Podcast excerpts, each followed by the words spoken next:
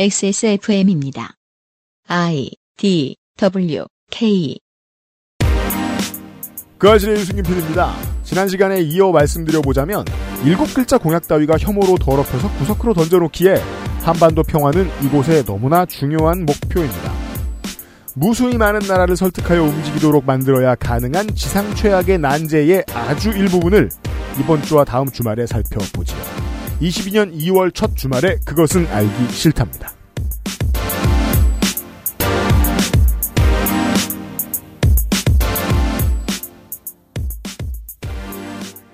지난주에 닐령 얘기를 해서 말인데요. 네. 윤세민 에디터가 옆에 있고요. 안녕하십니까. 지난달에 그 공화당의 영김 의원이 말이에요. 공익에 해가 되는 액션을 취했습니다. 영김 의원을 포함해서 공화당의 연방하원 35명이 지난달 초에 벌써 이제 2월이니까 2달 전이 되겠네요. 네. 예. 작년 말 12월 초에 일방적인 한국전 종전선언을 강력히 반대한다고 성명을 냅니다. 강력히가 중요합니다. 이런 공동서한을 이제 정부에다 보내면 그 자체로 협상카드가 됩니다. 아, 영김 종전을 검색한다는 게 네. 영감 종전을 검색했거든요. 뭐, 그러니까 구글이 영감 충전으로 고쳐주네요. 스마트폰 충전을 모르는 노인네 가르치는 것만큼이나 네. 미국을 한반도 평화의 협상 테이블로 끌어들이기 어려운 이유 중에 하나는 미국의 보수 정치 세력입니다. 네. 거기까진 이해를 하겠는데 그래도 한국계 의원이라고 집어넣어놨는데 그 사람도 한 목소리로 종전선언에 강력히 반대한다는 말이 나오니 당장 정권이 교체되어야 한다고 생각하는 국내의 보수 세력과 보수 언론들도 쌍수를 들어 환영을 했습니다. 그렇죠. 미국의 한국계 국회의원이 종전선언을 반대했대. 근데 동아일보는 미국의 한국계 국회의원이 공개적으로 한 말이 어떻게 단독이 되나요? 뭐, 윤석열 성품도 단독이 되는데요, 뭐, 요즘은. 단독 적당히 씁시다. 완전하고 검증 가능하며 되돌릴 수 없는 그거 아시죠? 비핵화를 지지한다. 라는 얘기는 기본적으로 협상 안 한다는 얘기고요. 이 주장의 내용을 좀 볼게요. 북한 주민 기본적 인권을 존중하겠다. 라는 것도 협상 안 하겠다는 말의 다른 말입니다. 그렇습니다. 예, 번역이 필요합니다, 외교원은. 확고한 김정은 정권의 약속 없이 일방적 종전선언 제안이 초래할 위험성을 조 바이든 행정부에 경고했다라고 얘기했습니다. 쉽게 다시 한번 번역하겠습니다. 트럼프처럼 해라. 협상을 뒤집든지 협상을 하지 마라. 라는 이야기입니다. 남은 시간이 얼마 안 남은 문재인 정권 입장에서는 절벽처럼 느껴지는 한 수였습니다. 왜 이런 일이 생겼는가? 국내 보수 언론이 영김 의원의 이러한 액션을 환영한 건 한국에 있는 사람 입장에서는 이해가 되는데 영김 의원이 왜 이랬는가는 나성인에게 물어보아야 했습니다. 나성인의 설명을 오늘과 다음 주 토요일에 듣도록 하겠습니다. 그것은 알기 싫다는 대한민국 1호 반값 생리대 29데이 작은 영감 충전 세안날. 집에 가는데 내내 떠오를 것 같아요. 고전의 재발견 평산네이처 진경옥 리뷰를 확인하면 꾸룩꾸룩 온유 마카롱. 경기도 김치의 진수 콕지버콕 김치에서 도와주고 있습니다. 아직도 생리대 유목민? 어떤 생리대를 써야 할지 불안하신가요? 100% 유기농, 발암물질 유해 성분 불검출. 어떠한 피부에도 자극 없이 안전하게. 무화학 수압 가공. 100% 국내 생산. 믿을 수 있는 생리대. 소중한 사람들, 소중한 당신에겐 29데이즈. 유기농 리얼 코튼 울트라 슬림. 진경옥은 물을 타지 않습니다. 진경옥은 대량 생산하지 않습니다. 진경옥은 항아리에서만 중탕합니다. 진경옥은 엄선된 원료만 사용합니다. 진짜를 찾는다면 진경옥입니다. 고전의 재발견 진경옥 평산네이처. 지금 어디야? 너네 집 앞. 달콤한 순간은 꾸룩꾸룩 온유 마카롱. 콕 집어 콕. 믿어도 되는 김치를 찾을 땐 콕 집어 콕. 햇서 빙진 김치. 재료부터 공정, 유통까지 안심. 직접 구매한 재료로 만드니까요. 그러니까 김치가 생각날 땐 콕 집어 콕. 김치를 의도오는 분들이 계시죠? 네. 하지만 모두도 올 수도 있는 거 아니에요? 그렇습니다. 그리고 예. 지금 의도오는 김치는 맛이 그냥 그래요. 그리고 어르신들이 간 잘 못 보시고 그렇습니다. 아, 그런 것도 있고요. 슬슬 강해지고. 네. 네. 부모님 믿지 마시고 부모님 시키지 마시고 액세스몰에 시키십시오. 그렇습니다. 호불호 없이 스탠다드 모든 입맛의 경기도 서울 김치입니다. 배추김치, 동치미, 석박지, 깍두기 등 다양한 품목이고요. 유명 호텔 프랜차이즈로 납품이 되는 숨겨진 퀄리티를 갖고 있습니다. 매우 그렇습니다. 김치가 생각날 땐 콕 집어 콕을 떠올려 보세요. 네, 수도권 패권주의 김치 되겠습니다. 그렇습니다.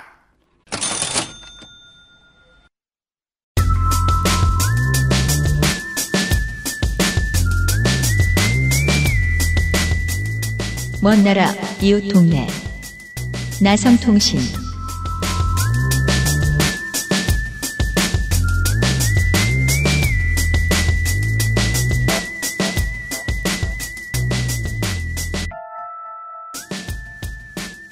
나성인과 함께합니다. 어서 오십시오. 안녕하세요. 홍용훈입니다. 대선과 대단히 관련이 없어 보이죠. 한국의 언론들만 보고 있으면 종전선언 이야기나 미국 정가 이야기는. 다만 이상하게도 한국의 다른 나라 다 그렇겠습니다만 정치 고관여층이라 볼 수 있는 정치에 관심이 매우 많은 분들도 대선이 다가오면 대선을 단선적인 메시지로 이해하고자 노력합니다. 그래야 마음이 편하니까. 어떤 색칠을 할 수 있는 일관된 색깔을 가지고 있는 몇 개의 세력이 한두 가지의 가치관을 가지고 부딪힌다라고 생각하면 마음이 편하거든요. 하지만 내부에 있는 사람들은 그렇게 생각하는 사람들 별로 없고 그렇게 생각하는 사람들이면 주로 사람들의 미움을 받는 사람들입니다. 정치가 얼마나 복잡한지에 대한 이야기를 정치가 가장 단순해지는 때 하도록 하겠습니다. 종전선언 얘기만도 아닙니다. 오늘 제가 할 이야기는 사실 저번에 그 아저씨 얘기 녹음하면서 PD님이 그런 얘기 하셨잖아요. 네. 나성통신은 그냥 하고 싶은 거 하는 코너다. 그렇죠. LA의 그 알실이다. 네. 근데 어쩌다 보니까 네 이거는 제가 의뢰를 받아서 그렇습니다. 네 간혹 들어가는 오다가 있습니다. 네 PD님의 의뢰를 받아서 했는데 이거를 좀 하기 싫었어요. 네 왜냐하면 이 사람을 제가 다시 얘기하기가 싫었거든요. 네 제가 3년 전에 처음으로 XSFM에서 출연하면서 꺼냈던 그 이름. 아 그러네요. 네 그 이름을 다시 꺼내면서. 미국 대북 정책에 대한 이야기를 해보려고 합니다. 그렇습니다. 그 이름은 영김 미국 연방 하원 의원입니다. 그렇습니다. AKA 며느리. 네. 네. 아, 그렇죠. 이때 당선 축하 파티 했다가 낙선 사실이 알려진. 그 양반 우리가 모르던 사이에 당선됐죠. 네. 네. 그래서 며느리 노릇하러. 네. 예, 미국 국회 가 있습니다. 이때만 해도 이제 낙선된 의원의 어떤 예시로 얘기를 하면서 한국계 미국인의 정치력에 대해서 말을 했었는데요. 그렇죠. 이제 당선이 됐고 활동을 해나가고 있습니다. 그 와중에 2021년 가을쯤부터 계속 한국 뉴스에도 나왔습니다. 네. 바로 대한민국이 중요하게 추진하고 있는 정책인 종전선언의 반대 의사를 밝혔기 때문입니다. 그렇습니다. 네. 그 화상으로였나요? 문 대통령이 그 한국계 당선된 의원들도 한번 만난 적이 있단 말입니다. 그것도 중요한 로비였죠. 우리나라 청와대 입장에서는. 네네. 그 이후에도 더더욱이 미국에서도 그렇고 한국에서도 그렇고 한국계의 미국인 정치인들이 미국에서 어떤 목소리를 내는가를 슬슬슬 주목하고 있었는데 개중에 톱에 걸릴 만한 한국 포털 톱에 걸릴 만한 뉴스는 어떤 겁니까? 아, 망했다. 잘 안 된다. 네. 특히나 종전선언에 대한 기사들은요. 한국 언론 정리해보면 대단해요.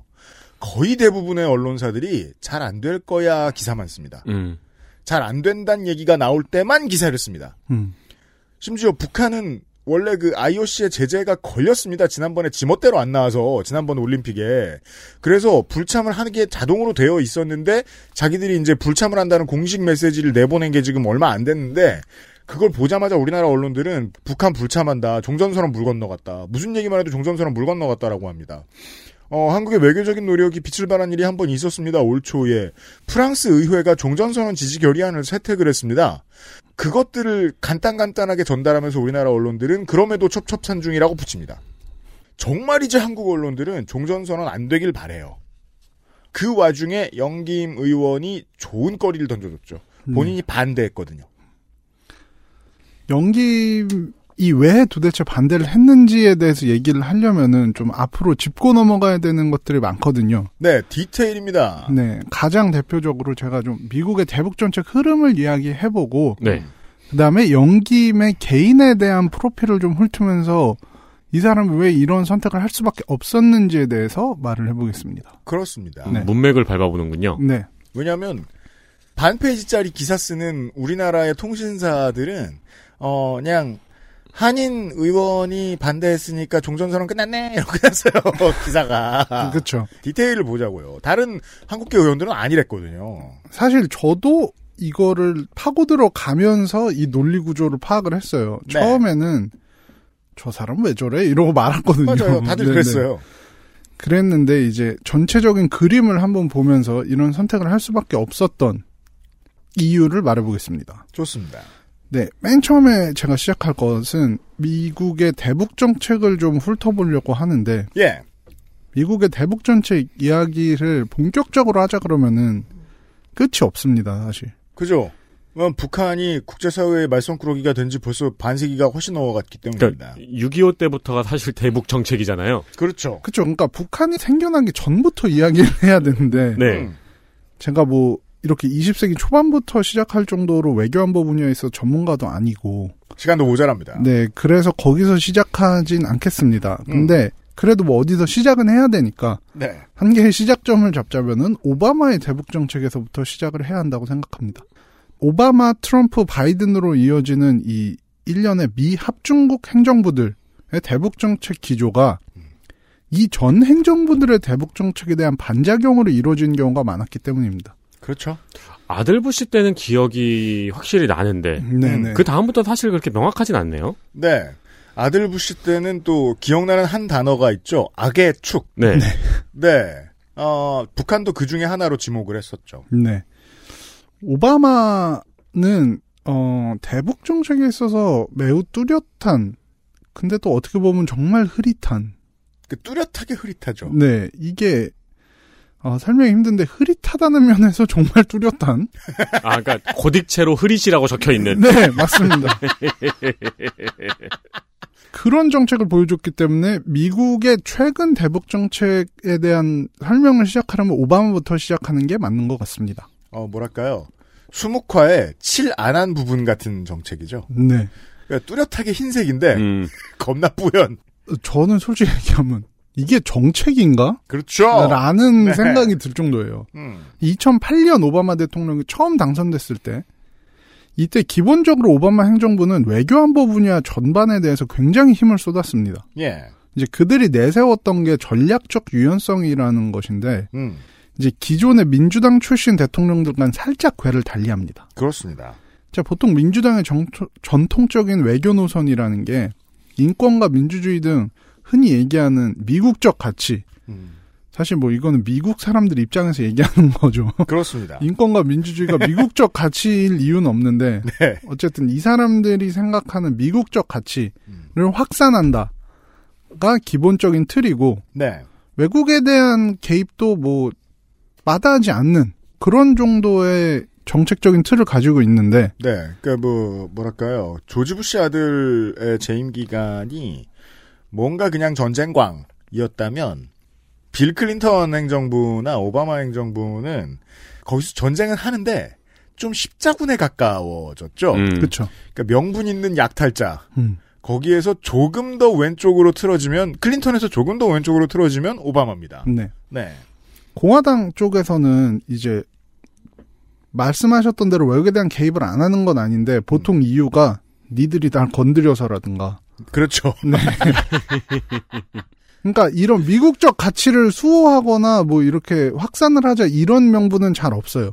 그런 명분 없이 그냥 평소에는 그냥 야, 뭘 개입을 해. 그냥 실리나 챙기자라는 식으로 얘기를 하다가 이제 자기가 뭔가 얻어맞았다 싶으면은 이제 바로 미사일 쏘는 그런 느낌인 거죠. 맞습니다. 근데 이제 이런 실리주의적인 입장을 조금 더 가져오는 게 오바마식의 외교라고 알려져 있습니다. 아델 부시 등이 시작한 전쟁을 생각하면은 이제 공화당 쪽은 훨씬 더 호전적인 성향이 있기 때문에 그런 점에서 확실히 차이가 난다고 볼 수는 있죠. 네. 오바마는 당연히 미국적 가치 확산이라는 대명제를 가지고 있긴 하지만 현실주의적인 입장을 받아들이니까 전략적 유연성이라고 본인을 칭하는 거죠. 이런 오바마의 유연성이 외교안보 분야에서 꽤나 성공을 거둔 건 사실입니다. 그렇습니다. 즉 공약을 했듯이 이라크와 아프가니스탄에서 많은 수의 군인들을 철수시켰고 이란과 핵 협상을 타결했고 쿠바와 적대 관계를 청산하기도 했습니다. 네, 오바마의 주된 업적들입니다. 이게. 네, 아, 이 모든 게 그 트럼프의 투두리스트였네요. 그렇죠. 네. 2016년쯤에 이제 오바마 행정부가 이제 막을 내려가면서 행정부에 대한 평가를 많이 할 때 네. 외교안보 분야가 주요 업적 중에 하나로 거론이 되곤 했었죠. 그렇습니다. 왜냐하면 오바마의 재임 기간만 해도 중국이 그렇게까지 무서운 상대가 아니었기 때문에 네, 외교가의 상수가 아니던 시절이기 때문에 지금과 같은 약간 더 평화적인 모션을 취한다고 해서 그 파일을 엄청나게 열심히 빼앗아갈 상대는 없었죠. 역으로 트럼프 재임 기간이 미국 입장에서는 외교하기 더 까다로운 때이기도 했습니다. 그러네요. 사실 그 오바마 행정부 때는 아시아에서 신경 쓸 건 북한밖에 없던 때. 그리고 사실 유럽 쪽에 어떤 파트너나 이런 사람들도 미친 사람이 많지 않았거든요. 아, 그렇죠. 그렇죠. 훨씬 더 전통적인 협력 관계를 중시하는 사람들로 이루어져 있었기 때문에 뭘 하려고 해도 다 협조적이고 극우가 적었죠. 네, 네. 근데 이제 갑자기 뭐 보리스 이런 사람들이 나와서 네. 이제 더 까다로워지긴 했겠죠. 사람들이 성으로 부르지 않는. 네. 네. 하지만 오바마 행정부의 이러한 접근은 유독 북한에 대해서는 달랐습니다. 그죠. 민주당 출신의 대통령이니까 예상할 수 있는 바는 있습니다. 오바마 행정부 초기 대북 정책은 우린 대화에 열려 있다. 외교를 통해서 북한이 완전하고 검증 가능하며 돌이킬 수 없는 네. 이게 항상 북한의 핵 얘기를 할 때 나오는 단어죠. 완전하고 검증 가능하며 돌이킬 수 없는 핵폐기를 달성해내겠다는 게 목표였습니다. 네. 2009년 이제 힐러리 클링턴 국무장관이 북한이 완전하고 검증 가능한 방법으로 핵무기 계획을 제거할 진정한 준비가 돼 있다면 오바마 행정부는 양국 관계를 정상화하고 기존 정전협정을 평화협정으로 대체하며 북한 주민들이 필요로 하는 에너지와 경제적인 필요사항을 지원할 용의가 있다고 말한 바 있습니다. 네. 뭐 이상적인 발언입니다. 네. 우리는 지금 이 발언의 뜻을 알기도 합니다만. 네. 네. 그래서 이제는 해석의 수준이 좀 달라졌죠. 이제 이런 비슷한 말을 바이든 행정부에서 누가 한다. 그럼 겁내죠. 이 새끼들 또 이런 말을? 그쵸. 이러면서. 네. 그러니까 니들이 먼저 이거를 좀 더 뭐라 그래야 되지? 일상어적인 걸로 하면은 니들이 먼저 손을 내밀면 상식적으로 굴어라. 네, 원하는 거 다 해줄게. 네. 이런 건데. 북한은 상식적으로 굴지 않는 방식으로 지금까지 버틴. 이게 일종의 치킨 게임과 비슷한 건데 네. 우리가 핵 포기하기 전에 니들이 먼저 제재를 풀어라 라는 식의 스탠스를 유지하는 겁니다. 네. 그리고 나서 미국은 이에 대해서 별 반응이 없었고 뭐 그러면 이분들이 맨날 하는 거 있잖아요. 네. 뭐 우리 핵 포기 못한다, 뭐 미사일 쏘고 뭐 그런 활동을 이어간 거죠. 그러니까 해석의 도구가 더 필요한 메시지들 있잖아요. 네. 올 초에도 미사일 하나 날아왔습니다마는 우리한테 날아온 건 아니죠. 하나 쐈습니다마는 미사일을 쏜다, 어떤 무력 도발을 한다라는 건 북한의 입장에서 기본적으로 우리가 여기 있다라고 손을 흔드는 네, 그렇죠. 페이스북 메신저의 기본 기능입니다. 그렇죠. 그 친구가 되었습니다. 손 흔들기 이런. 네. 근데 그걸 보고 그렇게 해석을 하고 실제로 그렇게 움직이느냐? 아니면 우릴 때려? 이런 식으로 반응하느냐. 실제로는 후자가 더 자기적인데 미국 민주당은 그 방식을 택하죠. 네네. 일단 이런 활동이 있으니까 뭐 양국의 대화 모드라는 게 사실 있었는지도 모르겠는데 그냥 바로 사라졌습니다. 그래서 실리적으로 개입할 때는 개입을 한다는 오바마 행정부의 정책은 북한은 어차피 핵을 포기할 생각이 없으니까 그냥 대치 상태로 두고 보자. 라는 정책으로 넘어갔고 이게 바로 문제적 단어죠. 전략적 인내라는 말로 풀이됐습니다. 사실 할 수 있는 건 다 했다는 뜻이기도 하죠. 최장 8년간 인내다라는 건 8년 사이에 무슨 일이 있기를 기다린다는 뜻이 아닌 거죠? 네. 네, 그냥 8년이 지나가게 둔다라는 것입니다. 2009년 12월에 이게 처음으로 이야기된 단어인데요. 전략적 인내. 이것 이후에 이제 오바마 행정부 내내 대북 정책의 지배적인 기조가 됐습니다. 그리고 결론부터 이야기 드리자면 이건 닦아놓고 실패했습니다. 매우 그렇습니다. 네. 네. 그 버락 오바마 행정부가 대한민국에 그다지 큰 도움이 되지 않은 이유가 이거죠.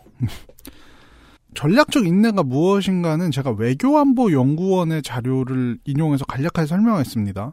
전략적 인내는 2009년 12월 8일 보즈워스 미 대북정책 특별대표가 평양을 방문한 이후 언급됐으며 이제 북한이 장거리 미사일 발사, 제2차 핵실험, 천안함 사건 등의 도발을 일으킨 상황에서 미국은 북한이 핵 폐기에 대한 진정성을 보일 때까지 전략적으로 대화에 나서지 않고 인내하겠다는 것이었습니다. 맞습니다. 그러니까 짧게 얘기하면은 북한이 핵 폐기에 대해서 진짜가 아니다. 니네가 진짜 핵 폐기할 마음이 있다는 걸 보여줄 때까지 우리는 아무 일도 안 할 거야. 라는 겁니다. 물론 공화당이 당시에 민주당을 대북 정책과 관련해서 혹은 대이란 정책과 관련해서 건드리던 코드 같은 것들을 들여다보면 민주당 입장에서는 이게 합당한 선택이긴 합니다. 대이란에 대해서 포용의 정책을 내보낼 때 이란과 동일한 기준으로 북한을 상대한다면 너네들은 지금 북한을 때려잡아야 맞다. 같은 이야기를 폭스TV 같은 곳에서 계속 내보냅니다. 아니 이란은 없다고 바지를 다 털었는데 그래서 이제서야 협상하는 거 아니냐. 북한은 있다고 했는데 오냐오냐 하면 어떡하냐. 라는 게 공화당이 주로 때리는 지점이었죠. 나중에 트럼프는 정반대로 굽니다만. 있어? 잘 지내보자. 이러면서. 예. 이게 말로만 들으면은 이게 그러니까 외교의 어떤 정책이 아니고 그냥 일반 개인 간의 어떤 관계에서 나온 얘기였다. 그럼 되게 좋은 말이에요. 전략적 인내. 네. 너가 나한테 진심을 보여주면은 나도 그에 응할게. 뭐 이런 거잖아요. 약간 연애할 때 나오는 얘기 같네요. 그렇죠. 썸 탈 때 하는 네. 얘기죠. 사실 나이 먹고 보면 제일 싫어하는 사람 유형이죠. 이 새끼 언제 전화 하나를 기다리고 앉았는. 그렇죠. 그 약간 밀당 같은 건데 뭐. 누가 사귀었다 그러면 그때 뭐 아팠는데 약을 들고 와가지고 뭐 이런 식으로 이제 뭔가 계기가 있었다 막 그런 얘기 하잖아요. 갑자기 자기한테 화를 내는 사람이 있다는 거예요. 너 뭐 어쩌고저쩌고 나한테. 그런 사람들이 보통 전략적 인내를 하고 있던 사람들이에요, 보면. 아니, 그리고 또 전략적 인내를 하다가 돌이켜보면은 까먹은 사람도 있어요. 아, 그럴 수 있죠. 네, 내 밀당을 하려고 연락을 잠깐 하지 말아야지 하다가 생각해보니까, 그런 사람이 있었는데? 아, 그럴 수 있죠. 그게 전략적 인내의 일반적 결과죠? 네. 보통은 좋아하는데 연락 못하고 있는 게 아닙니다. 네. 맞아요. 외교에서는요, 적어도. 북한이 이제 여기서 핵심은 이겁니다. 북한이 진정성 있게 변화를 보여주지 않고 계속 도발로 일관하면은 너희가 이거 도발을 했으니까 내가 보상을 해줄게 하면서 달래기식의 정책은 효과가 없을 거라고 얘기를 하는 겁니다. 그렇죠. 그러니까 미사일 쐈으니까 그러면 제재를 조금 풀까 뭐 이런 식의 접근은 전혀 효과가 없을 것이다. 라는 것이고 이 정책적 기조는 오바마가 퇴임할 때까지 계속됐는데 이게 실패라고 불린 이유는 딱 한 가지입니다. 8년이 그냥 흘렀거든요. 아무런 네. 견제 없이. 이 정책을 지속하는 동안 북한 실질적인 핵무기 보유국이 됐습니다. 네. 미국의 제재와 안보리, 유엔 안보리의 제재가 있었음에도 불구하고 3번의 핵실험을 진행했고 미사일 실험을 계속했습니다. 네. 한반도의 평화를 가져오겠다고 말하던 오바마 행정부의 대북 정책은 처절하게 실패했습니다. 그렇습니다. 네. 이 지점 때문에 이제 반중파가 더더욱이 뭐라고 하는 겁니다. 8년을 그냥 내버려뒀으면 중국이 가만히 뒀겠느냐라는 거예요. 그것도 맞는 얘기죠. 사실 중국은 아무것도 그러니까 만약에 똑같이 전략적 인내를 하고 있다고 생각해보죠. 중국은 아무것도 하지 않아도 미국보다 북한에 대한 영향력이 행사가 가능합니다. 왜냐하면 땅이 맞닿아 있거든요. 뭘 해도 중국 돈은 들어옵니다. 네. 네. 8년이 그렇게 지났어요. 이렇게 실패한 대북 정책을 한 이유에 대해서도 전문가들의 의견이 분분한데 일단은 기본적으로는 오바마 행정부 자체가 북한이라는 국가에 대해서 외교 안보 분야에서 우선순위가 높지 않았다라는 게 일단 공통적인 의견입니다. 동아시아가 잠깐 그다지 이제 핫하고 네. 걱정거리가 많고 혹은 잘해줘야 할 이유가 많은 그런 때가 아니었습니다. 지금은 정반대지만 네. 네. 지금은 동아시아한테 되게 잘하든지 동아시아를 때려잡든지 둘 중에 하나를 반드시 해야 하는 때지만 그리고 이거는 이제 후문같이 나오는 얘기인데 오바마 행정부의 참모진들 사이에서 북한은 결국은 붕괴할 수밖에 없다는 인식이 공유되고 있었다는 신문 보도도 있었습니다. 아, 알아서 무너질 것이다, 저 나라는. 네네네. 귀찮을 때 낙관론이죠. 네. 네. 에어컨 이거... 고장났을 때 가만히 있는 사람이 하는 말이죠. 한 시간 있다 켜봐.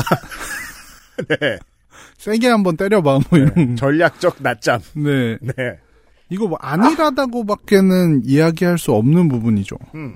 이게 좀 정책이라고 보기도 힘든. 그렇죠. 전략적 인내란 단어로 8년이 가버렸고 북한은 핵보유국이 됐습니다. 네.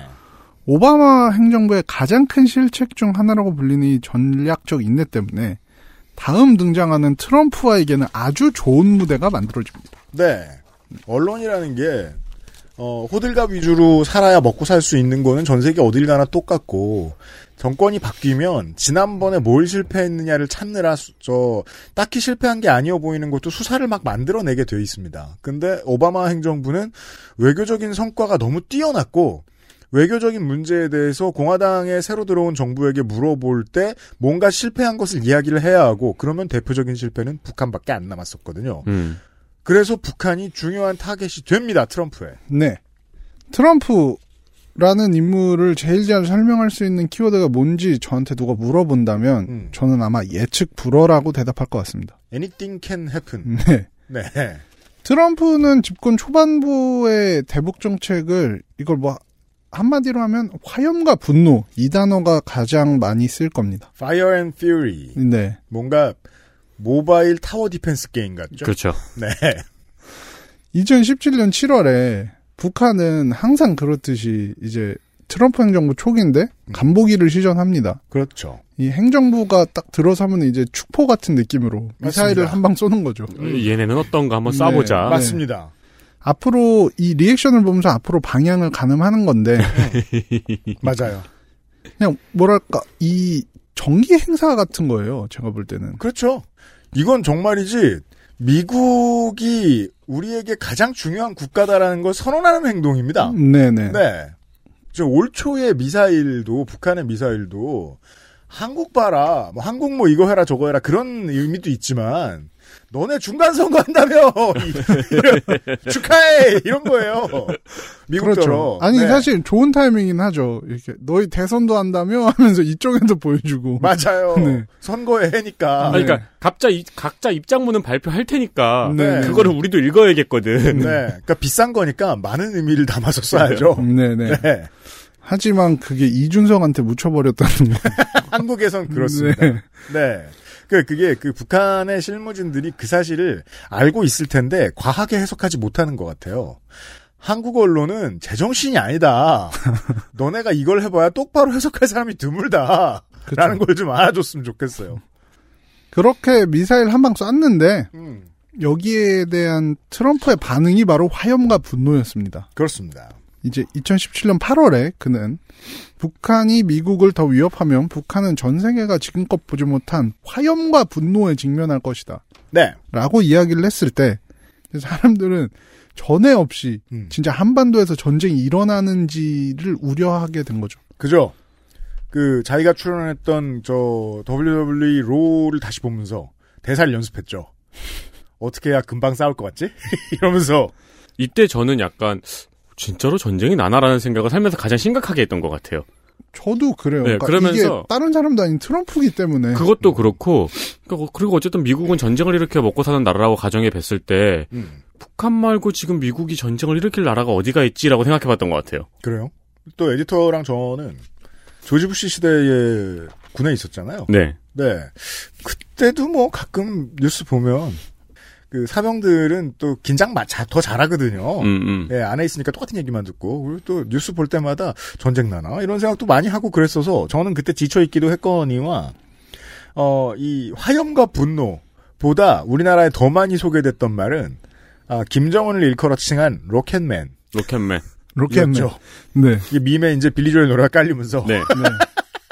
그리고 진짜 전쟁이다. 우리가 생각했을 때 가장 외교와 거리가 멀 것 같았던 데니스 로드맨. 그렇죠. 살면서 누가 가장 외교 안보와 거리가 멀 것 같냐 그러면 데니스 로드맨 꼽을 수 있을 것 같아요. 노벨 평화상 받을 뻔했어요. 네. 운전면허 시험 문제 같죠? 네. 다음 중 전쟁과 가장 거리가 먼 사람은? 네. 데니스 로드맨. 데니스 로드맨 등장 이런 게 진짜 다 예측 불허였죠. 네. 이 트럼프 행정부의 대북 정책에 대해서는 이걸 논할 때 미국 진보적 엘리트들의 입장을 그대로 대변해주는 주류 언론 매체의 반응도 같이 봐야 한다고 생각을 합니다. 네. 왜냐하면은 이제 지금껏 미국의 진보적 엘리트들이 한 번도 보지 못했던 유형의 인물인 트럼프가 네. 어떤 정책을 펼칠 때마다 조금이라도 삐끗하면은 미국 주류 매체들 아주 그냥 신나거든요. 막 융단 폭격식의 공격을 퍼부었고. 그러니까 똘똘한 진보가 너무 좋은 먹잇감을 발견한 그런 초보적인 타이밍이었습니다. 네. 이거 뭐 타협이고 뭐고 내부 알아보는 거고 뭐고 멍청하구만 혹독하게 깠습니다. 그리고 사실 뭐 미국 주류 언론의 어떤 아젠다를 가지고 움직였다는 것도 저는 맞는데 반대로 얘기하면 저는 이 얘기만 하면은 시청률이 팍팍 오르니까.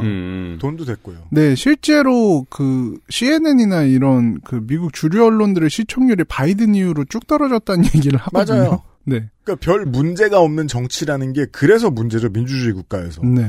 문제 없이 잘하면 인기가 떨어지게 돼 있습니다. 네. 화염과 분노 때도 이게 마찬가지였는데 막 이때 트럼프가 예측 불허의 사람이고 뭐 무식하고 뭐 이런 이미지를 더 씌우기 위해서 보통 주류 언론 매체들이 많이 보도했던 게 그 이런 정책적 결정이나 발언이 있을 때마다 후문 뭐 이런 걸 많이 보도했어요. 네. 그런데 화염과 분노 발언에는 참모들과 논의도 없었던 즉흥적인 것이라는 후문이 많이 나왔습니다. 네. 그러니까 이게 뉘앙스로 설명을 하자면은 저런 미친놈한테 외교 정책 맡겨놓으면 전쟁이 일어난다. 그러니까 보통은 네.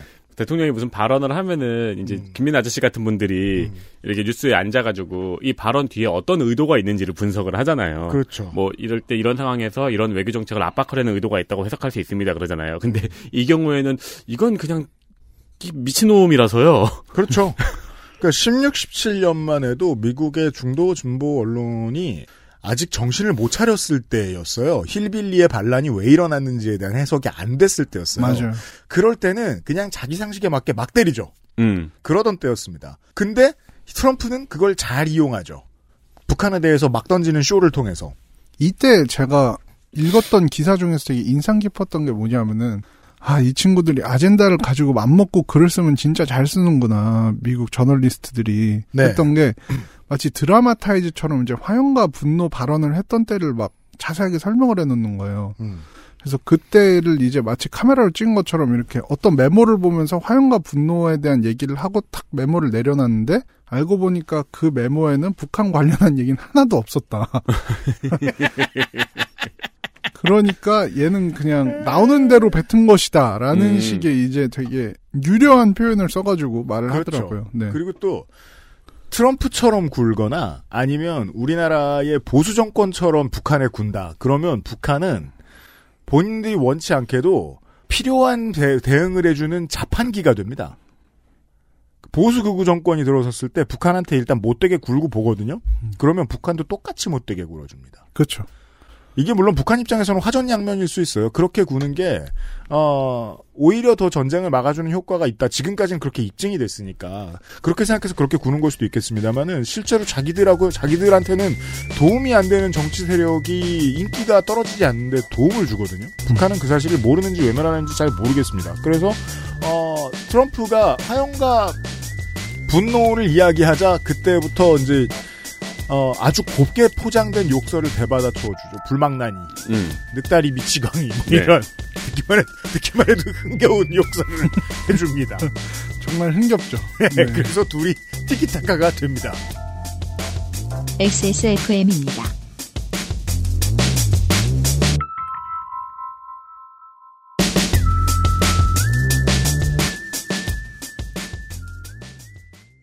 Y존, 바디워시만으로 괜찮을까요?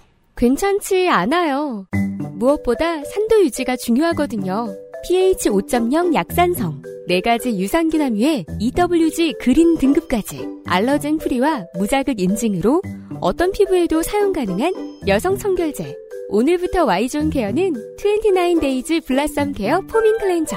소중한 사람들, 소중한 당신에겐 29데이즈. 콕 집어 콕. 좋은 원료를 쓴 김치를 만들 시간이 없을 땐 콕 집어 콕. 배추, 무, 고춧가루, 생강, 전부 국산. 다시마, 홍합, 표고버섯도 아낌없이 쓰죠. 그러니까 김치가 생각날 땐 콕 집어 콕.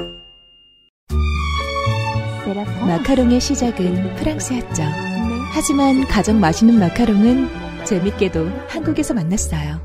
촉촉한 식감, 은은한 달콤함. 알고 있던 마카롱과는 너무도 다른 특별한 느낌이었죠. 여러분도 이제 집에서 쉽게 만나볼 수 있어요. 네, 온유 마카롱이요. 입안 가득 프랑스의 달콤함. 꾸르꾸르 온유 마카롱.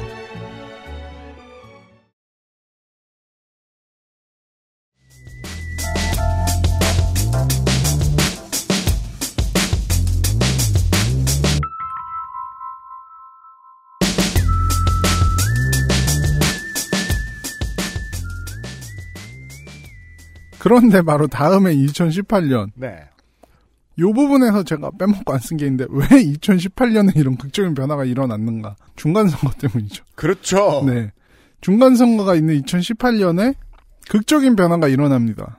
당시 한반도에 사는 사람뿐만 아니라 전 세계 모든 사람들이 절대 모를 수가 없었던 네. 전 세계 외교가의 거대한 이벤트. 네. 남북정상회담과 북미정상회담이 있었던 겁니다. 그렇습니다. 그 군부정권 이후 물론 DJ나 노무현 대통령도 그 근처까지 간 적이 있었습니다만 군부정권 이후 가장 높은 대통령 지지율을 보여주었던 사건이었습니다.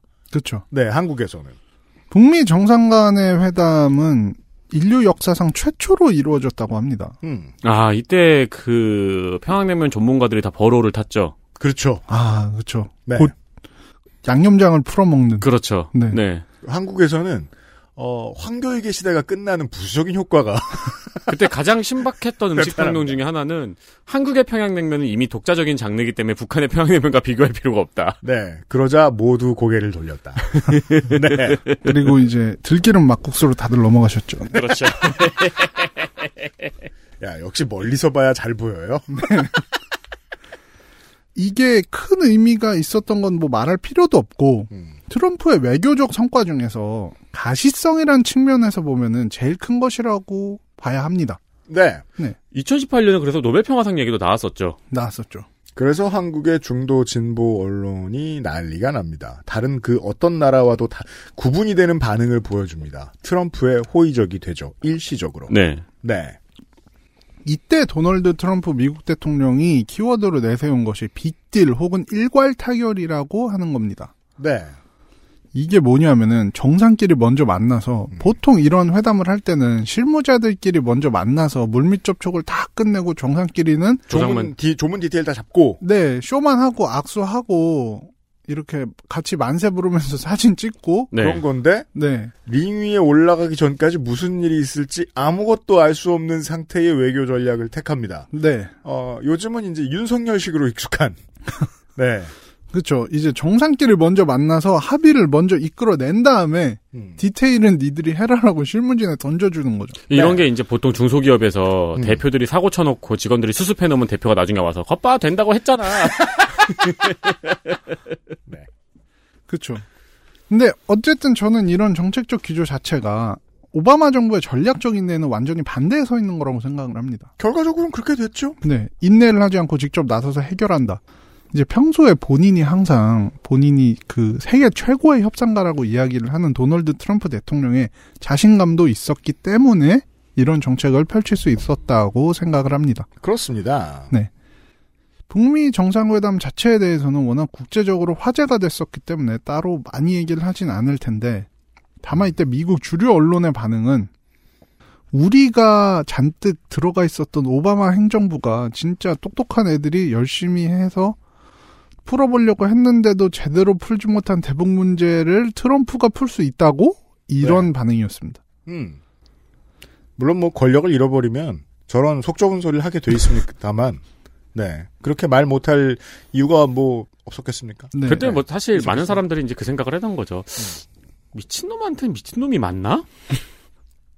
왜냐면 적어도 대한민국의 여론은 갸우뚱했거든요. 네. 그동안 다 안 됐으니까 이거라도. 네. 그 조금 더 이제 노골적으로 얘기하면은 그 주류 언론들의 반응이 이런 거죠. 저런 쇼를 해서 외교적 해결을 가져올 수가 있을까? 이런 거였습니다. 사실 위기의식이 있을 수도 있죠. 네. 그럼 우리 인생은 다 부정당하거든요. 그렇죠. 그 사람들 입장에서는. 애초에 북한은 핵을 포기할 생각이 없는데 이미 핵을 보유한 상황에서 트럼프가 이에 대한 타개책으로 제시한 게 정상 간의 대화다. 그리고 여기서 우리가 말을 그냥 협상을 해서 해결책을 끌어낼 수 있다라는 거에 대한 의구심이 생기는 거죠. 네. 북미 정상회담은 뭐 아예 성과가 없었다고는 할 수 없습니다. 아니 뭐 얘기하자면은 좀 성과가 컸다는 게 더 맞는 말일 수도 있습니다. 그렇습니다. 북한과 미국이 한반도의 비핵화를 위해서 노력한다고 말을 했고 자잘한 부분에서 성과는 있었습니다. 하지만 2019년의 북미 정상회담에서는 트럼프가 인터넷 방송 용어로 얘기하면 빡종. 네. 빡쳐서 종료한 거죠. 이제 빡쳐서 회장을 떠났고 합의문도 없었고 빡종. 네, 제대로 된 성과가 없었습니다. 이후 남북관계나 북미관계의 진전은 트럼프 행정부 내내 없었죠. 원래 빡종이 있으면 얼마 뒤에 뭐 사과방송도 있고 그런데 그걸로 장사가 거기서 끝납니다. 예, 이제 좀 나이도 먹은 세대들한테 설명을 하자면 디스커넥트 같은 거죠. 네. 네. 왜냐하면 또 그 다음 해에는 코로나가 있었기 때문에. 그죠. 뭔가 뭐 외교안보 쪽에 신경을 쓸 겨를이 없었겠죠. 이후에 북한의 입장을 코로나19가 완전히 바꿔놓는데 그것에 대해서는 또 다뤄주는 언론들이 없죠. 네. 왜냐하면 북한은 모든 메시지를 다 준비한 다음에 약한 척을 살살살 다 빼고 열심히 채로 걸러내고 그 다음에 공식 입장을 발표하거든요. 코로나19 때문에 얼마나 힘들지 말하지 않습니다. 짐작할 뿐이죠. 겁나 힘들겠죠. 돈도 없는 데서 그런 일이 생겼으니까. 그렇죠. 미국이 원하는 완전하고 검증 가능하며 돌이킬 수 없는 핵폐기는 여전히 아주 멀리 있습니다. 그렇죠. 이것은 오바마의 결과이기도 하고 트럼프의 결과이기도 합니다. 네. 결국 트럼프는 오바마의 약점 중 하나였던 대북 정책을 파고들어서 나름의 성과를 거뒀지만 정작 가장 중요한 목표는 달성 실패했습니다. 그러면 전략적 인내와 일괄 타결이라는 완전히 서로 다른 정책이 모두 실패로 끝난 시점에서 바이든 행정부가 들어섰는데 네. 그는 선택의 기로에 놓이게 됐습니다. 그렇습니다. 네. 뭔가 잘 되면 좋겠지만 잘 되고자 하면은 지난번에 그 실험을 복기를 해봐야 될 거 아닙니까? 지난번 실험은 말 그대로 나성인이 설명해드린 대로 사실상 준비가 하나도 안 된 아마추어적인 자리였지만 거기에서 기분에서 그냥 할 수 있다. 그랬다면 뭐가 방해했을까? 트럼프 주변에 이미 요직을 차지하고 있던 극우적 매파들이죠. 존 볼턴 같은 인물들. 일단 그런 사람들은 없는 진영으로 바뀌긴 했습니다. 그렇게 새 정부는 들어왔습니다. 바이든의 대북 정책에 대한 이야기는 사실 집권이 되고 나서 한참 있다가 나왔습니다. 네. 2021년 5월쯤에 돼서야 본격적으로 대북 정책에 대한 이야기가 나왔는데 이때 한국 언론들이 거벌레요 얼레리 꼴레리를 하죠. 네. 미국은 중요하게 여기지 않는다고 이러면서. 그거 사실이긴 하죠. 대북 외교가 우선순위가 아니라는 게 좀 보이긴 합니다. 이 시점을 보면은. 결론적으로 말하면은 바이든 행정부는 일괄 타결도 아니고 전략적 인내도 아닌 그런 정책을 펼칠 것이라고 합니다. 네. 사실 지금까지도 바이든 행정부에서 어떤 전략적 움직임을 보여준 적은 없다고 봅니다. 그렇습니다. 그러니까 뭐 인선 정도를 두고 인선이 메시지니까 인선 정도를 주고 저 정도면 뭐 매파에 해당한다고 볼 수 있는 인물들은 없으니까 대표적으로 성김. 네. 저 정도면 괜찮지 않나 정도를 해석하고 그 다음에 무슨 액션 끝났습니다. 네. 네. 그래서 사실 그 외교 안보에 관심 있는 분들 사이에서는 전략적 인내로 회귀하는 거 아니냐는 우려도 나오고 있습니다. 네. 근데 이제 바이든 정부가 계속 강조하는 건 절대 전략적 인내는 아니다. 다만 트럼프의 정책과는 완전히 궤를 달리하고 있는 부분이 있는데 회유책을 쓰지 않는다는 점을 분명히 했다는 것입니다. 그렇습니다. 이제 좀 더 복잡하고 멋있는 말로 한다면은 제재가 협상력을 가지고 온다고 믿는다. 네. 그 점에서는 오바마 행정부 비슷하죠. 네. 네. 제재 해제와 같이 북한이 혹할 정책을 먼저 권유하지 않고 제재를 계속 가하면서도 대화는 열려있다. 이런 걸 유지한다는 방침입니다. 이러면 오바마랑 거의 똑같잖아요. 한 가지 다른 거는 우리는 좀 더 적극적으로 나서겠다. 정도의 이야기. 근데 뭐 이제 그 적극적으로 나서는 게 어떤 건지는 구체적인 건 없는 거죠, 아직. 네. 다만 이제 트럼프와 다른 점은 일괄 타결에 반대되게 단계적인 방법을 밟아 나가겠다. 트럼프는 그냥 핵무기를 지금 당장 완전 폐기하면 나도 제재 완전 풀어준다는 식의. 네. 그래서 이제 보통 빅딜이라고 부르는 거거든요. 네. 바이든 행정부는 단계적으로 이제 너희가 핵무기 폐기의 어떤 과정 중에서 이걸 하면은 우리도 이런 제재를 풀어주고 뭐 이런 식으로 이제 게임에서 레벨 클리어 하듯이 조치가 있을 때마다 어떤 보상을 해준다는 식의 설계를 해서 협상을 이끌어 나가겠다. 맞습니다. 라고 하고 있습니다. 여기까지가 이제 정말 간략하고 거칠게 정리해본 20세기의 미국 행정부 대북 정책의 흐름입니다. 그리고 이런 상황에 있어서 영김이 어떻게 행동했는지를 들여다보겠습니다. 네. 이제 영김이 등장하게 되겠습니다. 네. 그간의 미국의 대북 정책을 설명했고요. 지금부터는 영김을 설명할 거예요. 네. 이것 의미가 없느냐? 아니에요. 영김, 이 누구인가?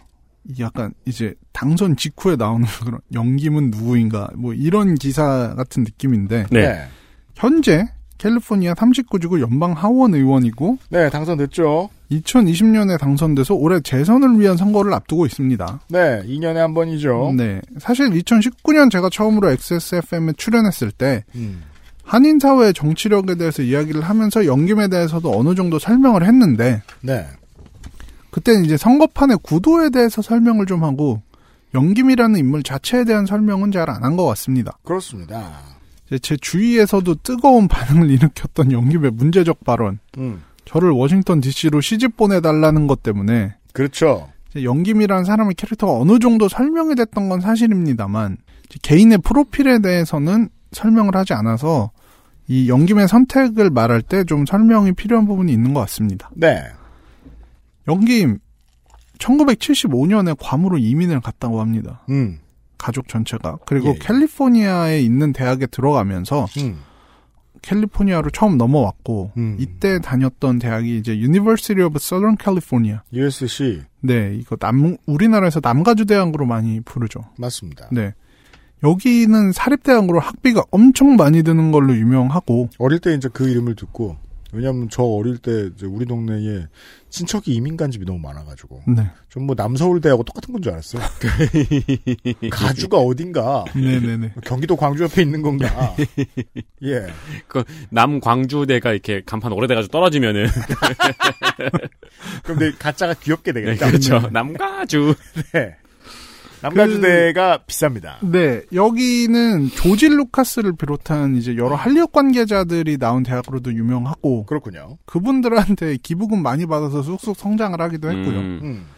그리고 이제 대학 스포츠에서 굉장히 중요한 위치를 차지하고 있습니다. 네, 이제 멀지 않은 곳에 있는 UCLA와 이제 라이벌 구도를 형성하고 있죠. 김원국 씨의 출신지죠. 네, 네. 그래서 서로 놀리는 일이 굉장히 많은데. 아, 그래요? 네, 특히 UCLA 학생들이 USC를 University of Spoiled Child. 부잣집 애들만 간다고 생각하나 봐요, 네, UCLA에서 봤을 네. 때는. 여기서 Spoiled Child라는 거는 이제 돈이 너무 많아서 부모가 널 망쳤다, 능력 없는 사람이 됐다, 뭐, 이런 뉘앙스를 가지고 있다고 보시면 됩니다. 근데 여기서 경영한 걸 전공한 영김은 이후에 스포츠 의류회사 등에서 회계 재무 관련 업무를 하다가. 그냥 뭐, 직장인이었네요. 네, 뭐 숙녀복 브랜드를 하는 사업가로 변신을 하는 등의 커리어를 쌓았다고 합니다. 빨리 성공했습니다. 네, 그랬던 그가 정치에 발을 들이는 계기가 있는데 그게 바로 현재 그의 남편인 찰스 김을 만난 것입니다. 지난번에 말씀드릴 때는 이 남편 찰스 김에 대해서는 설명을 제대로 안 드렸던 것 같습니다. 네, 오렌지 카운티의 중요한 정치인이에요. 네, 코리아타운에. 그 제가 영김을 설명하면서 세 명의 인물이 영김의 정치를 어떻게 보면 구성을 하고 있다. 네. 이렇게 얘기를 했는데 그중 1번이 바로 찰스 김입니다. 이 사람한테 못된 얘기하면 저 동네에서 돌 맞는 거 아니에요? 아니 뭐 그렇진 않고 네네. 네. 지금부터 제가 할 얘기는 확정적 사실이 아니라서 그리고 어떻게 보면 좀 여성 혐오적인 표현이 있기 때문에 그걸 감안해서 들어주시면 감사하겠습니다. 지난번에도 감안해 주셨을 거예요. 영김이 그런 소리를 해버렸으니까. 이제 한인 정치 특히 이제 남가주에 있는 한인 정치에 대해 관심을 가지고 좀 자세히 들여다본 분 중에서는 많은 분들이 하는 말이 영김은 사실 정치적 식견이나 실력이 없고 찰스 김이 모든 것을 다 해주는 것이다. 우리나라 대선 후보 했던 찰스는 반대의 평가를 듣는데요. 그런 사람이 더러 있군요. 네, 네. 이게 제가 좀 여성 혐오적이라고 생각하는 거든 네. 이게 비하 표현이잖아요. 근데 찰스 김이라는 인물이 제가 뒤에 설명하겠지만 정계에서 잔뼈가 굵었고 한인 정치에서 절대 빼놓을 수 없는 인물이긴 합니다. 네. 하지만 뭐 저는 동의하진 않아요. 왜냐면은 한국에는 반대의 경우만 너무 많아서요. 한국은 주로 퍼펫 마스터가 여성에 위치하죠. 여성이 되죠. 네. 그래서 뭐 이런 식의 의문이 아예 근거가 없는 것은 아니라고 생각합니다만. 네. 과연 이러한 구도에서 성별이 반대였으면 이런 이야기가 나왔을까? 그래서 제가 아까 말씀드렸듯이 한국은 됩니다. 네. 네. 네. 예를 들면 한인 남성이 정치적으로 선거를 거뒀는데 알고 보니까 뭐 정치를 권유하고 이를 계속 도와준 것이 정계에서 잔뼈가 굵은 부인이다라고 했다면 네. 과연 아는 게 없다는 식의 극단적인 표현까지 나왔을까는 저는 조금 의문이 들어요. 이거는 이제 미국 한인 사회에 대한 기본 이해가 좀 깔려야 되는군요. 워낙에 이제 좀 전체적으로 한국에 비해서는 보수적인 성향을 가지고 있다 보니까. 네. 네. 그래서 좀. 이런 고정관념이 좀 더 깊이 뿌리 박혀 있을 수도 있죠. 한국에 비해서도. 네. 근데 뭐 이런 문제는 좀 차치하고. 네. 이야기를 해보겠습니다. 찰스 김이라는 인물이 워낙 정치적인 능력이 검증을 받았고. 그래서 영김의 정치 커리어에서 찰스 김의 역할은 엄청 큽니다. 네, 참 이런 이민자 정치인들 보면 대단하더라고요. 보통 청소년 때 이민 와요. 맞아요. 2세대, 1.5세대들이잖아요. 적응하고 정치인이 된 거예요, 바로. 네, 네, 그냥 그게 되다니. 바로 정치인이 된 거죠. 이분은 흥미롭게도 이제 비영리 단체를 통해서 커리어를 시작한 분입니다. 현재도 이제 대표적인 한인 비영리 단체 중 하나로 활동을 하고 있는 한인 청소년 센터 KYCC라는 데가 있는데 이제 여기서 학생 때부터 활동을 하다가 대학을 졸업한 지 얼마 안 된 차에 한미연합회라는 비영리 단체의 창립 멤버가 됩니다. 한미연합회. 네, 이게 이제 찰스 김이라는 인물의 정치적 커리어의 시작점을 한미연합회로 보는데 되게 정치인이 될 수 있는 커리어를 차근차근 걸어왔네요. 네. 한미연합회는 영어로 하면 Korean American Coalition인데 네. 그래서 제가 앞으로 KAC라는 표현으로 많이 얘기를 하겠습니다. 알겠습니다. 이 단체는 한인 관련한 비영리 단체 중에서도 가장 규모가 큰 곳 중 하나고 단지 이제 남가주뿐 아니라 전국적인 영향력을 행사하고 있는 곳입니다. 그렇군요. LA 인근의 한인 밀집 지역이 많은 오렌지 카운티에서 시작됐고 현재도 활발히 활동을 하고 있습니다. 여기서 주로 하는 사업을 보면 한인 사회와 미국 정부 혹은 정계의 교두보 역할을 많이 하고 있습니다. 이름상 그렇겠어요? 네. 한미연합회 하면 저는 제일 먼저 생각나는 게 제가 남가주에서 사는 사람으로서 한인연합회 하면 시민권 신청 도와주는 곳 이런 게 딱 생각나요. 네. 중요하네요. 네. 그러니까 이민자들은 발을 들일 때부터 이곳의 정치적인 도움을 받고 들어가네요. 그렇죠. 이게 저는 이 이름을 이 KAC가 아니고 찰스 김이 있더니 KYC라는 곳의 이름을 언제 처음 들었냐면 이제 유학을 고려하는 부모님들 카페 같은 데서 일찍 프랩이라고 합니다. 대학 가기 전에 다니는 고등학교들 사립학교들 보통 그렇게 부르죠. 돈 좀 들어갑니다. 거기에서 따로 사교육이 필요해서 SAT 준비할 때 KYC가 종종 도움이 되는 모양이에요. 그래서 한국인들 사이에서는 거기서 이름이 좀 등장해요. 아이들 유학 보낼 때. 그런 이제 사교육을 좀 저렴하게 제공하는 것도 저는 업무 중 하나라고 알고는 있어요. 네네. 네. 그걸로 유명하더라고요. 이 미국에 살다 보면은 영주권을 따고 시민권을 따고 뭐 하는 과정이 있는데 시민권과 영주권의 가장 큰 차이자 거의 유일한 차이는 선거권과 비선거권입니다. 그 본토 바깥의 식민지들은 선거권이 없죠, 시민들이. 네. 네. 그래서 사실 제 주위만 봐도 굳이 시민권을 따지 않고 영주권만 가지고 계속 생활하시는 분들도 있거든요.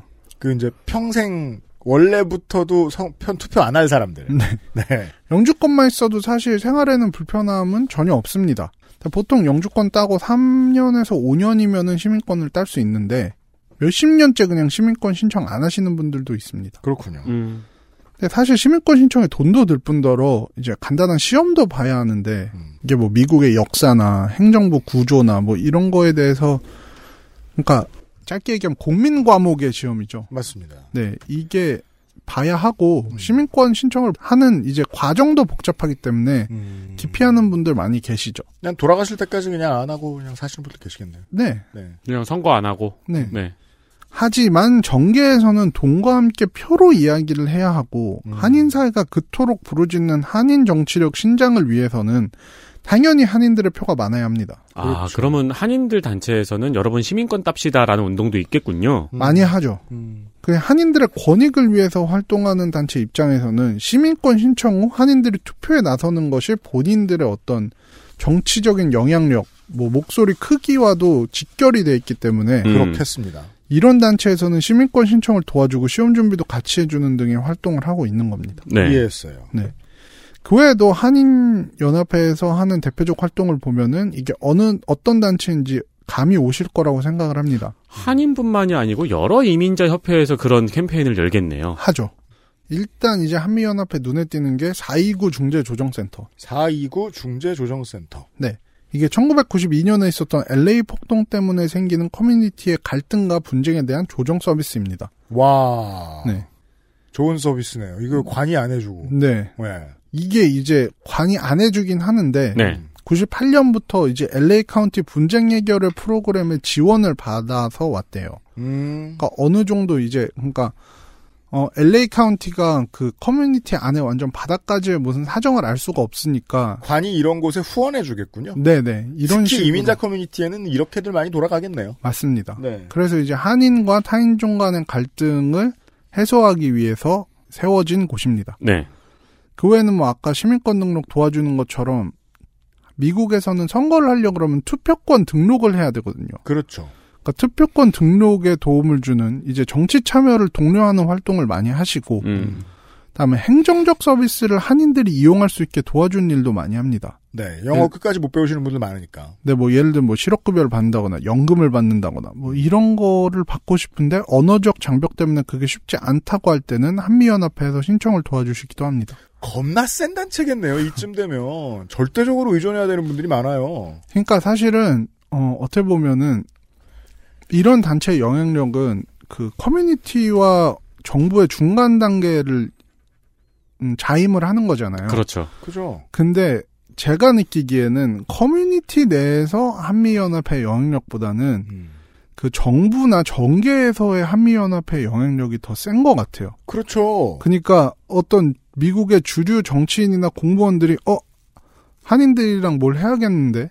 라고 하면은 이런 단체에 가는 거죠. 아니 사람들을 투표권자로 만들어내는 단체인데. 그렇죠. 아니 그리고 저번에 말씀하신 것처럼 미국은 선거를 뽑아야 되는 사람이 너무 많아가지고 맞아요. 그 속한 이익단체에서 우리 이익단체에 맞는 정책을 낸 정치 후보는 이 사람입니다라는 안내문도 배부를 한다고 말씀하셨잖아요. 그렇죠, 그렇죠. 그러니까 필수 로비 대상이네요.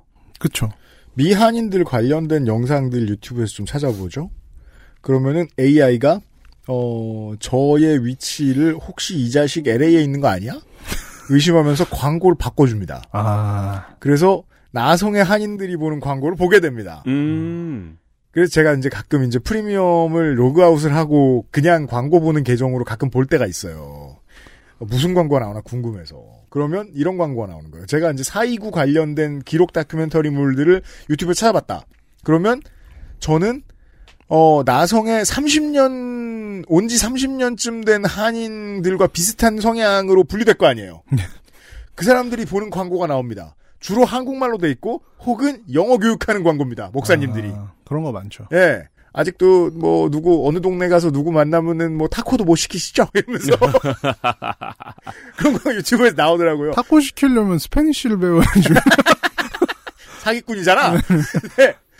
아, 이런 사람들에게는 그 지역에 대한 지식도 가지고 있고 그 지역의 정치권에서 어떠한 영향력을 휘두르고 싶어하는 욕망도 어느 정도 갖추고 있는 정치 세력이 꼭 필요한 거예요. 그렇죠. 중요한 진짜 잔체네요. 네네. 한인들 사이에서 말이 많이 나오겠네요. 진짜 생활 밀착형 서비스를 네. 진행을 하죠. 그러니까 뭐 네. 이번 연합회장은 어떻다느니 저떻다느니 하면서 그런 거 많죠. 네. 네. 그리고 요새 이제 한인 사회에서 핫한 이슈이기 때문에 이야기를 드리면은 네. 미국에서는 10년에 한 번 있는 인구 조사가 있습니다. 센서스가 왜 중요하죠? 네. 한미연합회 이게 주요한 산업 중에 하나인데 이게 인구조사 결과를 토대로 선거구가 조정되기 때문입니다. 아, 네. 미국은 선거구가 허구한 날 바뀌죠. 네. 이제 인구조사가 왜 정말 중요하냐 이렇게 얘기할 때 제가 2019년에 했던 방송에서도 한번 밝혔어요. 이제 LA 한인사회는 한인 밀집 지역이 서로 다른 선거구로 쪼개져 있어서 불이익을 받는 경우가 있었다고 말씀드렸습니다. 네. 그런데 이런 인구조사를 할 때 참여를 망설이는 분들이 있는데 바로 서류 미비자입니다. 그렇죠. 우리가 흔히 불법 체류자라고 부르는 분들인데 네. 이분들은 어차피 투표를 할 수도 없는데 이분들이 인구조사에 참여하는 것이 선거구 조정의 유불리를 왜 결정하느냐고 궁금해하실 수도 있습니다. 제도의 특성이 있겠죠? 네. 일단 인구조사에서는 사람들의 체류 신분을 절대 물어보지 않습니다. 그래도 찝찝하죠. 네. 그래도 찝찝하기 때문에 인구조사를 담당하는 이 센서스국에서 이 점을 엄청 강조하거든요. 그러니까 제가 옛날에 이제 기자 시절에 센서스국에서 하는 컨퍼런스 같은 데를 간 적이 있는데, 네. 그게 이제 아시안 언론, 그 아시아계 언론들을 다 불러놓고, 우리 센서스국에서 이렇게 저렇게 홍보를 할 거니까 이제 같이 기사도 내주고 협조를 담당하고 뭐 어떻게 센서스가 이루어질 거고 이런 걸 다 브리핑을 해주는 자리였어요. 거기서도 우린 절대 체류 신분을 묻지 않는다. 그리고 센서스국의 데이터가 이민 관련 부서에 절대 넘어가지 않는다는 걸 그렇죠. 굉장히 강조를 하더라고요. 아, 국가의 입장에서는 실제로 살고 있는 사람의 수를 파악하는 게 너무 중요하니까. 네. 이민족 상대 언론을 대상으로 이거 엄청나게 홍보해야 되네요. 네. 실제로 이제 2018년 트럼프 대통령 시절에 인구조사에서 체류 신분에 관한 질문을 넣겠다고 했다가 엄청난 반발에 부딪혀서 무산된 적이 있습니다. 오, 트럼프 답네요. 네. 그럴만하죠. 그래서 이제 본인의 신문과 상관없이 일단 한인의 분포가 인구조사에서 많이 보이면은 정치적인 이득을 볼 수 있는 게 사실입니다. 네. 그렇죠. 네. 센서스를 굳이 하면 투표자 수를 세려고 센서스를 하는 게 아니니까. 네. 이때는 전체 수를 세니까 서류 미비자들이 정치적으로 중요해지네요. 그렇죠. 사실 뭐 이 센서스라는 게 반드시 선거구 조정이 굉장히 중요한 파트이긴 하지만 선거나 투표 이외에도 다른 행정적 서비스를 위해서 센서스를 하는 거기도 하니까. 그렇죠. 당연히 너무 중요하죠. 네.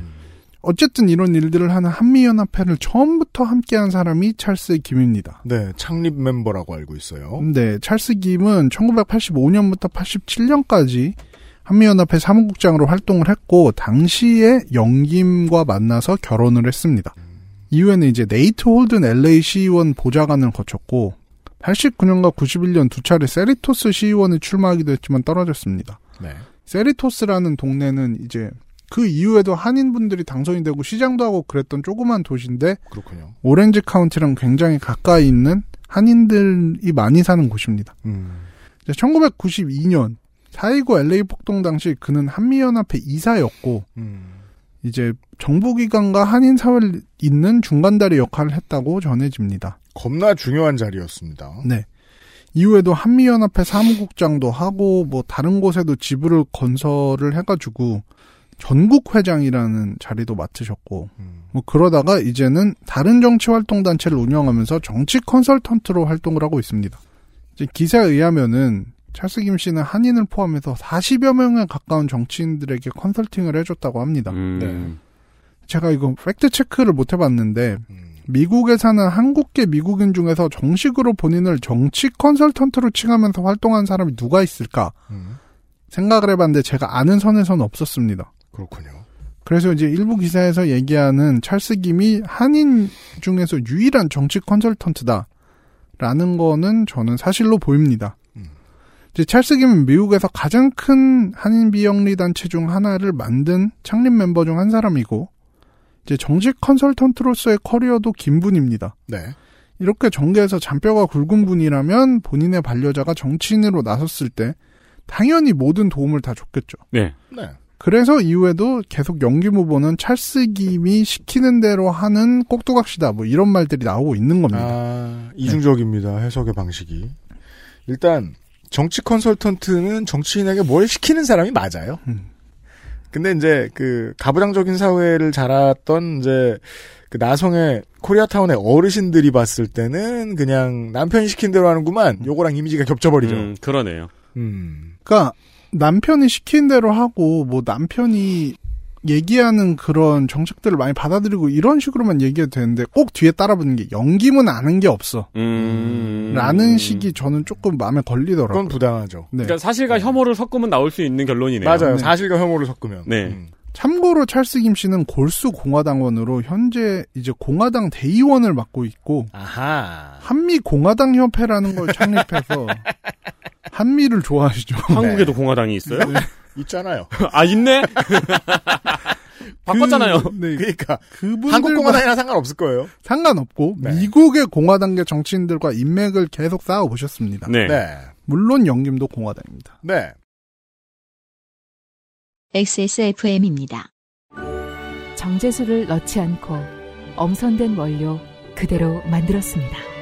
대량 생산하지 않고 항아리에서 120시간 중탕했습니다. 고전의 재발견 진경옥 평산네이처. 크게 보죠. 제가 아까 이런 말씀을 드렸습니다. 지금 대선 직전인데 대선의 두 후보가 양쪽 정치 세력을 대변하지만 그것 말고도 선대위의 여러 사람들의 입장, 그 원내의 국회의원들의 입장, 주요 지원해주는 정치 세력의 입장, 이런 것들 사이에 다 끼어있는 존재입니다. 외교도 마찬가지죠. 우리나라 보수가 북한 외교에 대해서 말하는 게 매우 유치하고 보통은 거짓말인 이유가 거기에 있습니다. 북한에 할 말은 하고 이렇게 말합니다. 북한에 할 말을 하기 위해서 얼마나 많은 주변국과의 관계가 조정이 돼야 되는데요. 그렇죠. 기본적으로 정치는 거짓말이에요. 그 거짓말이 어떤 효율을 향하느냐가 중요한 거지. 근데 어디로도 향하지 않는 거짓말이거든요. 그냥 기분만 좋은 거짓말이지. 정치를 이해하기 위해서는, 외교를 이해하기 위해서는 요 앞에 초반에 설명드렸던 대로 각 나라와의 관계 혹은 강한 나라 내에서의 정치적 역학관계, 이런 것들이 필요하고 이런 것들을 이해해야 되고, 한 정치인이 어떠한 주장을 하는가를 보려면 그 주변에 어떤 사람들과 어떠한 정치적인 이해관계가 끼어있는가를 보면 좋습니다. 네. 우리는 그런 연습을 하는 시간입니다. 나성인과 함께 돌아오도록 하겠습니다. 2월 둘째 주 평일에는 이상평론이 준비되어 있고요. 나성인과 함께 다음 주 토요일에 다시 뵙도록 하죠. 450회 그것은 알기 싫다에서 인사드리겠습니다. 감사합니다. 감사합니다. 감사합니다. XSFM입니다. I, D, W, K